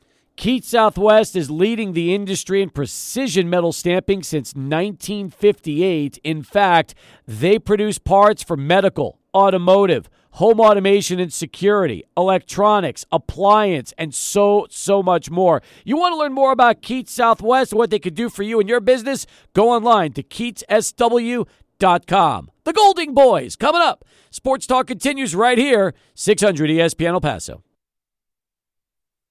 Welcome back. Start of our final hour here on Sports Talk as we continue along with Adrian Broadus. I'm Steve Caplos. Looks like we got two headphones. We, we don't have a third. We'll try work on getting a third. You guys see the second one? There you go. Pop that on. You're all set. We've got the Golding Boys here with us in studio. Three members of the UTEP team that right now is ranked in the top 10 in the country as far as UTEP managers go. This is something I had no idea about. You know, you figure you're in this business long enough and you would learn about how this goes. And right now, I had no idea there was even a team called the Golding Boys until uh, you know this season when we heard that you guys are just having a terrific year. So welcome all three of you. Thanks for being here, and uh, let's get started and talk a little hoops. What do you say, guys? Let's do it. Let's do it. Thanks for having us. Perfect. All right. So let's introduce all three of you first because we're just meeting for the first time right now. And we'll go left to right. So start us off and let us know who you are, how long you've been with the uh, how long you've been with the team, and uh, really, you know, what your role is as far as being one of the UTEP managers. Uh, so I'm Eddie Fernandez, uh, born and raised in El Paso, went to Cathedral High School. This is my fourth year with uh, UTEP men's basketball. So Good for you, Eddie. I went through three years with Coach Terry and then uh, Coach Golding's first year. Uh, I think we all kind of do the same thing: equipment, uh, anything a player needs, laundry, Yeah. uh, rebounding, whatever time of day, uh, technology-wise, video, helping coaches, just getting them set up with whatever they need. Uh, just kind of like the day-to-day operations. We're pretty much in the office from 8 a.m. to 8 p.m. every day. Fantastic. Eddie, good to meet you. Thanks for being here. Thank you, Steve. You got it. Hello, Steve. So I, my, I'm Ernesto Loera, and it's my fourth year th- with the basketball program as well. Yep. And yeah, we, like what Eddie said, uh, we just do take care of day to day operations. We break down film, rebound, set up locker room, take care of jerseys, all, all that all that good stuff. Sounds good. And, and Ernesto's fourth year for you, just like Eddie. So you guys came in together? Yes, Same year, same first se- season, and you guys been there the whole time with each other. the whole time with each other, That four sounds like years. fun. I love that. And and you didn't play basketball in high school, right? You played baseball. Yeah, I played baseball at, at Montwood High School. Yeah. So I got into it kind of kind of funny. So I saw a post on Twitter that said the UTEP basketball team's looking for managers, and I knew I wanted to work in sports. So who, who knew that one email led me here? Yeah, because you're not, you're not doing UTEP baseball because there isn't UTEP baseball. No, there's not. So this is this is the only way you're going to get to stay involved right now, right? I like that. Good for you, Ernesto. Good to meet you, man. Good to meet you, Steve. All right, you got it. Now let's All talk to our, our, our final member of the uh, Golding Boys. My name's uh, Noah Guerrero, and this is my third year with the basketball team. I graduated from Eastlake, also born and raised here in El Paso. Right on. Been a lifelong Miner fan. I cried when we lost to Memphis So in did I. 2010. So Yeah. it's been a dream. It's been awesome to be able to work for this program, and honored to be here. Noah, you said, right? Yes, Noah. Oh, Noah. Okay. Noah, were you at that game in 2010? I was Steve. So so was I. Uh, Eddie, you were there too? Yep. So all of you. How about you, Ernesto? Now. No. I was probably doing baseball practice or something. Well, how old were you in 2010? Ten years old. Yeah, I can see they probably playing 10U ball or, or 8U or something like yeah, that. Yeah, I started playing baseball when I was three, and then I just I stopped ya. as soon as I graduated high school. Right on. That's cool. Well, I was at the game too then, 2010, guys. Adrian was there too, right? That's exactly right. Yeah, I remember where I was, where I was sitting, and everything. How crazy the crowd was, and uh, and you know the heartbreaking loss for the Miners. I was on the court shooting the game, and to this moment, I still I remember the crowd, and I remember when that 12 point lead hit with six minutes left, and thinking to myself, "This one's in the bag." And sure enough, no lead is a safe lead, and that one just drives you crazy because if there's one game you want back, it's that one. That's the game, and, it, and it's on YouTube for us to relive the uh, haunting memories all these years later, right, guys? Oh man, don't tell us about it. We, I think we still have PTSD from it as, as Miner fans. I believe it. Um, now, Noah, you said this is your third year. What got you involved as a manager? I'm I'm interested in working in sports as well, so just being proactive, and I saw that this would be a good opportunity for me to get in. And while I'm at UTEP studying, being able to help out the basketball team was something I was interested in. Good for you, Noah. No, you look like I did when I was your age. I like that. That's good. it. Yeah, you got the whole. You got you got more hair than I ever did, but I'm telling you, that's good. You remind me of myself, which is nice. Uh, all right, guys, let's talk about something else here now. Uh, you were playing basketball in a kind of like a league that gets no notice. I mean, nobody really knows about what you guys do.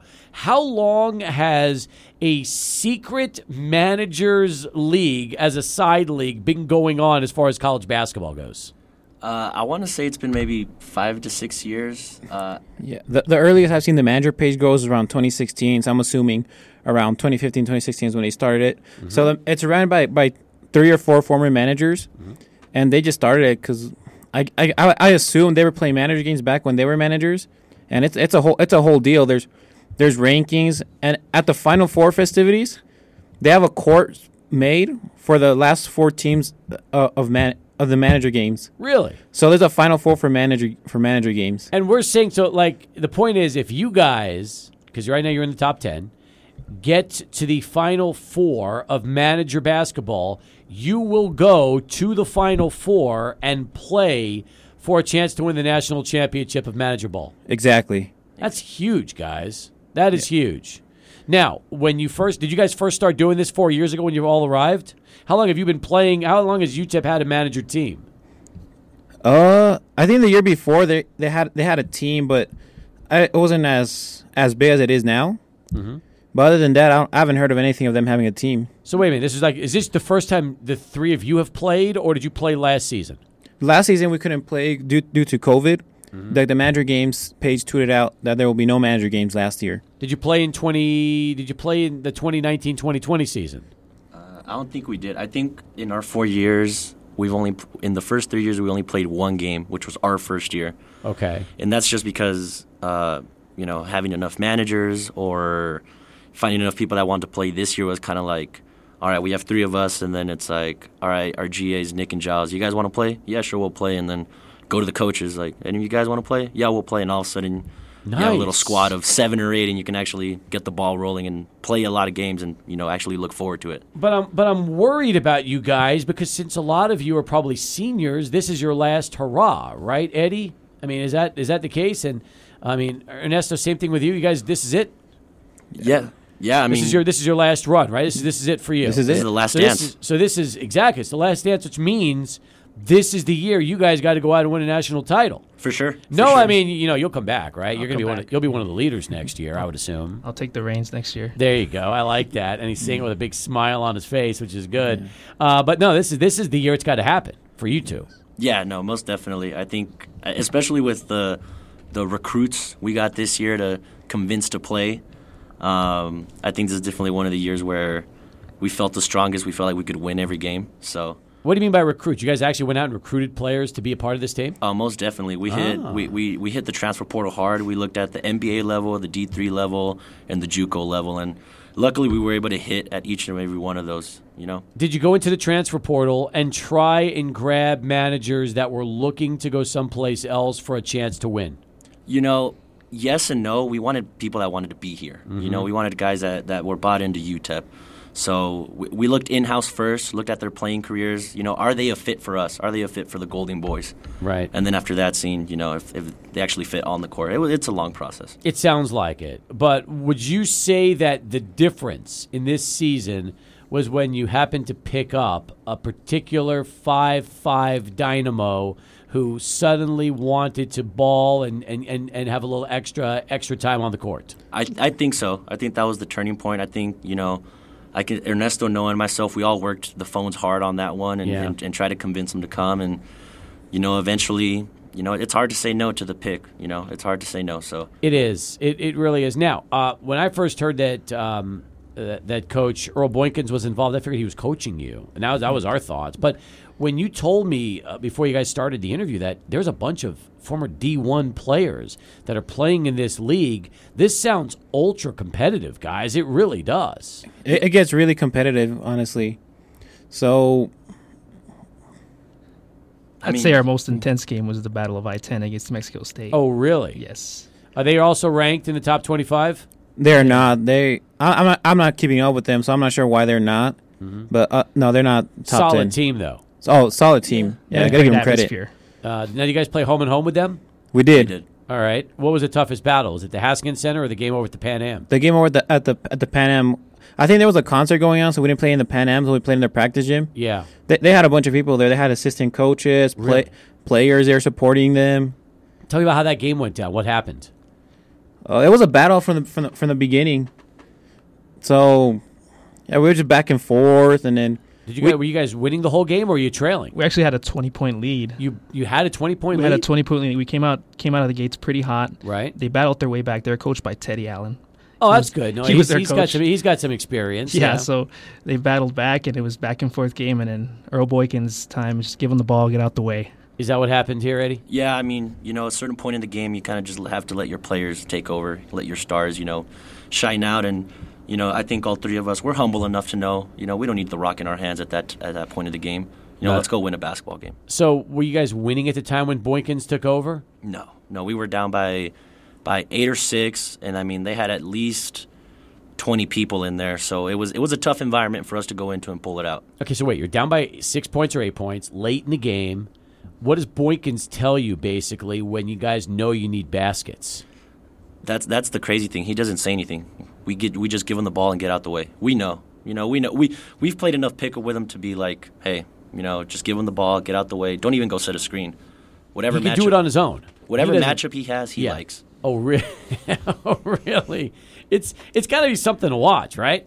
I mean, I, speaking for myself after that game, I was like, oh wow, like okay, like he just took over. That was it. Yeah, there, like there's another Does he- level to it. Does he play defense?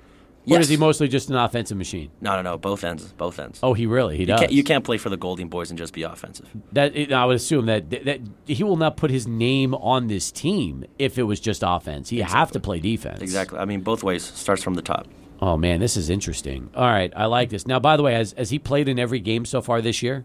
Uh, I think he Boykins? missed one game. He, he's missed. He missed two games. One when he was when he was when he was sick. Okay. And the other one at, at the pit. Uh, I'm not sure what happened. But he, ju- I guess he just didn't. He wasn't feeling it. Did you guys win that game or no? Yeah, we won at the pit. Oh, you see, he beat him without him. Yeah, we did. He was on load management that game. Oh, was he really? Okay, that's important. Load management Uh, with a guy like that, you want to make sure he's fresh for the for the tournament. That's important. And I'm assuming now, how many CUSA teams are in the uh, in this league?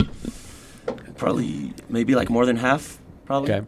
It's it's it's kind of like you you, you never know. Yeah, like you really don't know. Like we, we usually to get a game, mm-hmm. you have to wait for for the team to get into your city, and then from then we just kind of either DM them on Instagram or we already have their number, Right. or something of that nature, and then just be like, hey, do you guys want to play the night before? And you know, like for example, like on a Thursday game, like all day Wednesday, we'll kind of be like, hey, do we have a game? Do we have a game? Like, wh- what time is it at? You know, kind of going back and forth, and then it kind of comes together last minute, and you know, you play the game. So, like, I'm looking right now at the latest manager games top 10, okay? Florida is the top team in the country, followed by Penn State, Michigan, Notre Dame. Charleston Southern somehow got in there. And then there's UTEP 6, Alabama, Nevada, Wisconsin, and Kent State. So, right now, you are the top ranked team in the conference. You're leading Conference USA, and you have a legit shot at getting into the Final Four. But here's my question since you're talking about schools like Michigan, Penn State from the Big uh, Big Ten, Florida from the SEC, Notre Dame. Um, what do they play? ACC ball? Is that what is that what Notre Dame is? Okay. Yeah. So how do you guys try and and battle them in the tournament to have a shot at going to the Final Four? Ernesto. So the way the tournament ro- works is so that ranking they put out last week was just of teams that are qualified for the tournament. Okay. So at at, at number six in the country will be a two seed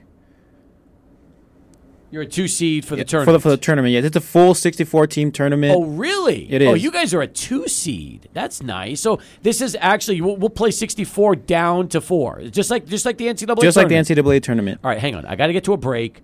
This is fascinating, Adrian. Um, I, I have so many questions. Me Adrian. too. I have a lot so of many questions. questions. Okay, we're going to come back more with the Golding Boys as we continue here on Sports Talk. But first, let's go to Charlie One and get a traffic update. You know, we've interviewed Troy Aikman this week. We had Aaron and Alvin Jones uh, earlier in the show. This could be the most interesting interview we've done in 2022. We've got the UTEP managers with us, the Golding Boys. They're ranked sixth in the country. They're a two seed as we get ready for the round of 64 in the uh, college basketball manager uh, tournament. And they're with us right now. We've got uh, three of them here. Eddie's with us, Ernesto's with us, and Noah is here as well. A couple of senior leaders and a junior who's ready to come back next year and, and get it done.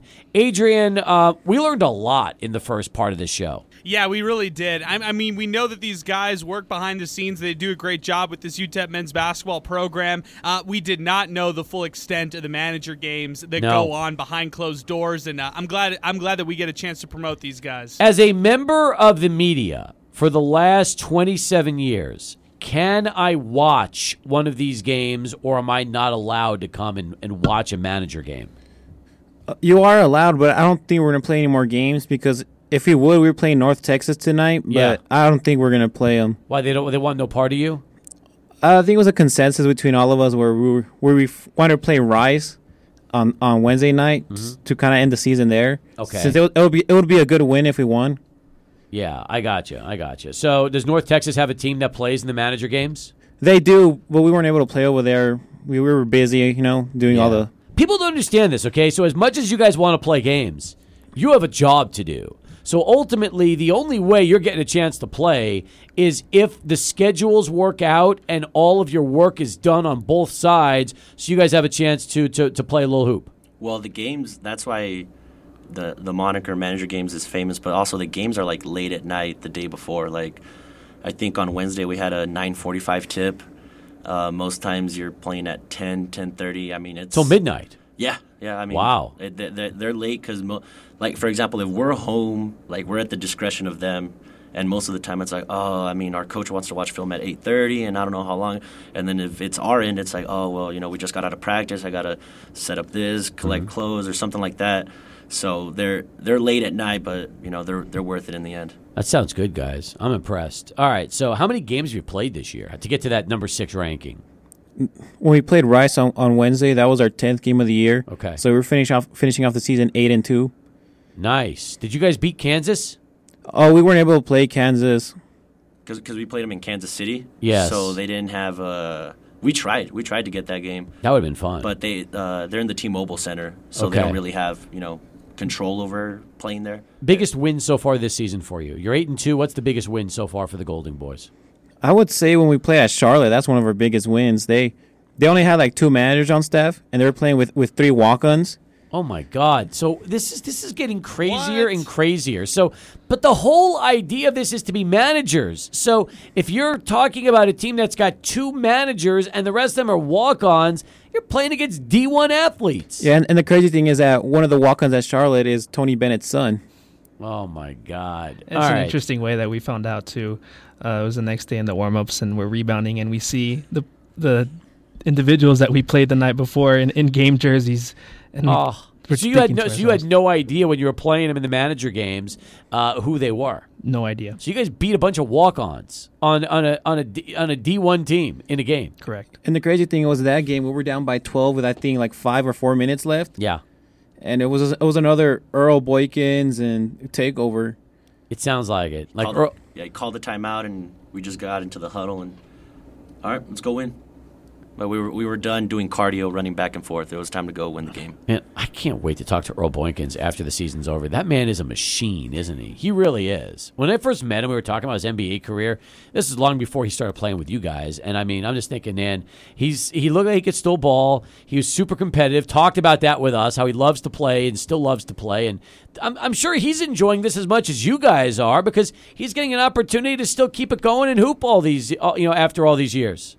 Yeah, no, most definitely. I mean, he always he always tells us, you know, get a good little run in. I mean, that's the reason we play pickup. You know, we try to play pickup as much as we can after work, five, 6 Um, so, no, he definitely loves it. We keep on doing it. I mean, it helps us stay in shape and get active too, because Oh, yeah. those games get intense sometimes. I watched him play with Eastern Michigan here years ago when he came in and just went nuts in that uh, basketball. It was the Sun Bowl tournament. He came in here, and I mean, he's he put on a show then. So the fact that he's still putting on a show today is is, is pretty remarkable, guys. It, it really is. So um, let's talk about this for a second. So we have 64 teams. Um, are there different regions? Are you guys going to have to travel? What are we talking about as far as how this tournament's going to go? So they try to pair us up where we play teams that are close to us. So that if Arizona qualifies, they're gonna be on our side of the bracket. Okay. But obviously, that's not always the, the case. We we can go and play.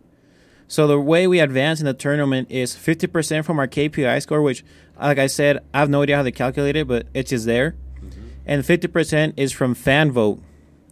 So in order for us to, to advance, we get we need to get a lot of voting. Like last year, the elite the elite eight matchup, there was like 50,000, 40,000 votes, Really? which is crazy to me. Yeah, because you get those Big Ten and SEC schools in it, and, and they're just it's fandom. Yeah, that's wild, guys. So, it was, so how do we get? How are we going to start stuffing the ballots and voting for you? Follow our account. Follow. That's our it. account. It's just following the Twitter account. Follow us. See our retweets when our matchup comes up. Vote for us. Okay. Yeah, we're So it'll need, be like a poll thing on Twitter. yes, it's, it's exactly it's a Twitter poll It's a Twitter poll through your account, or is it through the manager account? through the manager games account. So we vote for you even before the game is played, and Ye- then if you win, it boosts your stock that much more. Well, if, if we if we win, yes, it does. But but I don't think we're gonna be able to play any games unless it's the final four. Oh, so what you're saying is, at this point, now the season's over, it's all about voting. This is the games are over. Whoever gets the mo- so now it's a popularity contest, and Yes. whoever gets the most votes will get to play in the final four. yeah, so it Okay, could- that's all I got to say. So now, now it's our job to absolutely get this thing to go viral and get you guys to have the whole city turn out and start voting for you. Ex- okay. exactly. Adrian, we know what we, we have work to do. Adrian, Yeah, Now, we look, definitely do. They've done their job. They're ranked six. They're a two seed. Now it's our job to make sure that we get everybody in this town to go vote for them. Yeah, so we'll have to keep uh, the manager, the UTEP manager's uh, Twitter handle on hand, and as soon as these matchups go on on social media, we'll have to push this like crazy on our end. So we'll we'll help you guys out. We we're all on board on this. All right, first off, first thing we got to do is this, okay? And this is important, guys. Follow everybody. Go out there and follow um, the uh, UTEP managers because it's at UTEP managers. That's the first thing. So, first thing you do right now, follow at UTEP managers. That's these guys. Let's get them a follow, and then follow at manager games underscore because that's the account that's tweeting everything that's involving all the manager games that's going to be played here uh, this whole season, including the round of 64. Yes, sir. Okay, that's easy. We got that part done. I'm excited for you guys because I, re- I, want, I want you guys to be in the Final Four. That would be amazing if you get a chance to go and, and, and play in the Final Four, right?